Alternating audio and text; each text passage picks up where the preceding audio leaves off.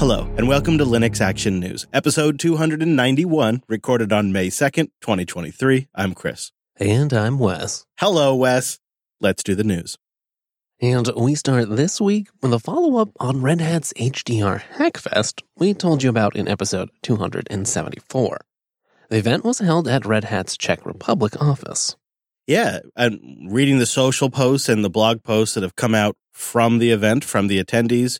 It seems like it was generally considered a success. The Hackfest focused on desktop, display drivers, and, you know, related infrastructure topics. And developers from several organizations were represented at the Hackfest, including KDE, System 76, AMD, Collabora, Canonical, and others. Notably, NVIDIA, Intel, and Google also participated in the event remotely. Yeah, that's nice. And I don't really think anyone should expect uh, some new package to be coming out of this. In fact, I don't really think producing any code was the focus, but more like producing consensus around topics such as mixing SDR and HDR content on the Linux desktop, areas where power optimization might need to be applied, how to handle things like variable rate refresh rates, and uh, of course, and thankfully, long term plans for developing a vendor neutral API. And the goal of that API is to enable compositors to program the pipeline for HDR in a more efficient way. If you are interested in learning more about those Hackfest discussions, Simon Ser has provided a detailed recap on his blog, which we'll have linked in the notes. Mozilla has announced they've acquired Fakespot, an AI as a service company that attempts to detect fake reviews or scams on popular websites. Back in July 2021, Amazon asked Apple to remove Fakespot from the iOS App Store, and Apple complied. Yeah, at the time, Amazon complained to Apple that Fakespot provided misleading information and potential security risks. Fakespot CEO disputed Amazon's claims and said that they never even received so much as a warning from Apple before the app was taken down.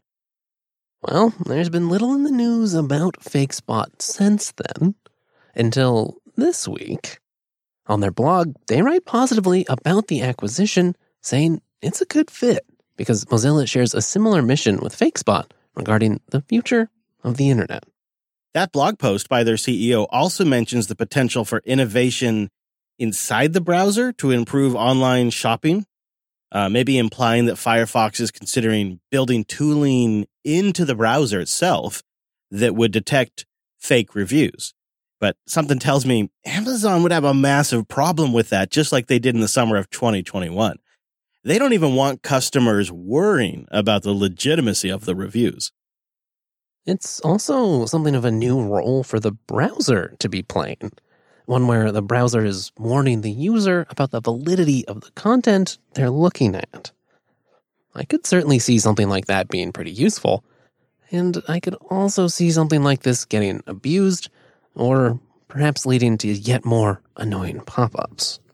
yeah, we'll have to wait and see what Mozilla ultimately does with this tech. Fakespot says that they'll continue to support the browser extension users out there already, and then say, quote, Stay tuned and download Firefox today to see what we have planned for the future. And join us as we write the next chapters of the internet.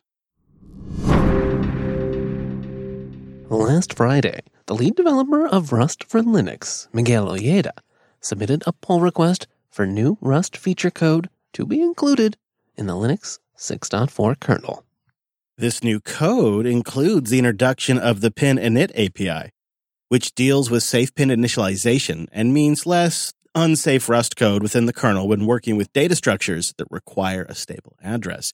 The pin init API will also be used in other upcoming Rust for Linux abstractions. Along with introducing that pin init API, the new Rust code for Linux 6.4 also brings other enhancements to the sync module, such as new types and traits. Additionally, a new ioctl module has been added with functions that behave similarly to C macros. Yeah, with these updates, the Rust situation in the kernel is taking one giant leap forward and is going to enable real things like useful hardware drivers soon. We're going to be waiting a bit before this hits a distro near you because 6.4 isn't necessarily on a fixed release schedule, so it's still a bit away. to say nothing about when it actually gets packaged in your distribution.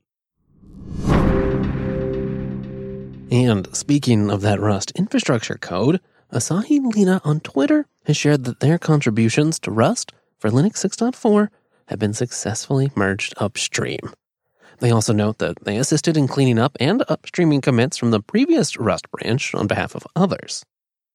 As for what's to come, well, they anticipate the DRM subsystem abstractions will pose the next major challenge.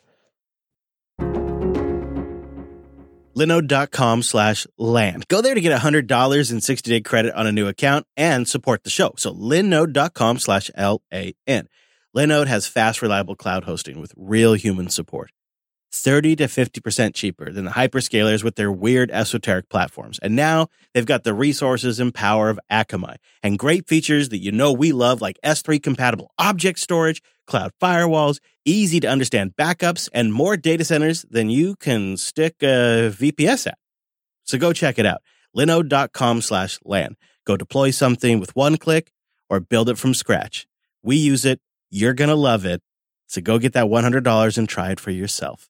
Linode.com slash L-A-N. And thanks to Kolide. Kolide.com slash LAN. Kolide can help Okta users achieve 100% fleet compliance. If a device isn't compliant, the user can't log in to your cloud applications until they fix the problem. The moment Kolide's agent detects a problem, it alerts the user and gives them instructions to fix it. If they don't fix the problem within a set time, they're blocked. It's that simple. Kolide's solution ensures device compliance as part of authentication, which reduces support tickets and IT frustration while ensuring 100% compliance. Learn more or book a demo at kolide.com slash LAN. Our last story is a bit of a cautionary tale that, if continued, would be a very concerning trend. The Indian government has blocked 14 messenger mobile apps that they claim were used by terrorists in Pakistan. That list of 14 apps includes Element Chat and other privacy and security focused free and open source applications. According to the Indian government, these applications are being used by foreign bad actors for communication. I think it's kind of hard to understand why they're taking tools away from law abiding citizens of India for terrorists in Pakistan. Um, obviously, states act in mysterious ways and they can't always disclose everything. But last year, the Indian government attempted to ban VLC for a while. It's only after a long, costly legal battle and tens of thousands of users downloaded bogus versions of VLC that the government finally reversed the ban last November. And now they're only doubling down on that strategy. The local law gives the Ministry of Electronics and Information Technology the authority to issue an order under Section 69A of the Information Technology Act, blocking access to the 14 mobile apps on the grounds that they were being used to engage in activities, quote, prejudicial to sovereignty and integrity of India, defense of India, security of state, and public order. This kind of has some echoes of the Restrict Act and the Stop CSAM Act that are both working their way through the US Congress right now. And, you know, it's concerning because free software won't always have resources. In fact, I'd say in most cases, it will not have the resources and simply will not be able to put up a fight or really any kind of representation. And I think history has shown us that these actions result in user confusion at best it's pretty hard these days for average users to find a reliable, safe, and secure messaging application. Most of them are owned by platform creators, and really, they're nothing but traps. It also needs to be clear how rules like these impact the local developers working on these projects. Indeed, this is a concerning trend that is not our friend. But you know us, we'll keep an eye on it here at Linux Action News and everything else going on in the world of Linux and open source. So go to linuxactionnews.com slash subscribe for all the ways to get new episodes. And linuxactionnews.com slash contact for ways to keep in touch. If we missed a story that you wanted to hear, well, you could always boost it and let us know. Go get a new podcast app at newpodcastapps.com. and let us know what you'd like to hear us cover. And we'll be back next week with our take on the latest Linux and open source news. Thanks for joining us. And that's all the news for this week.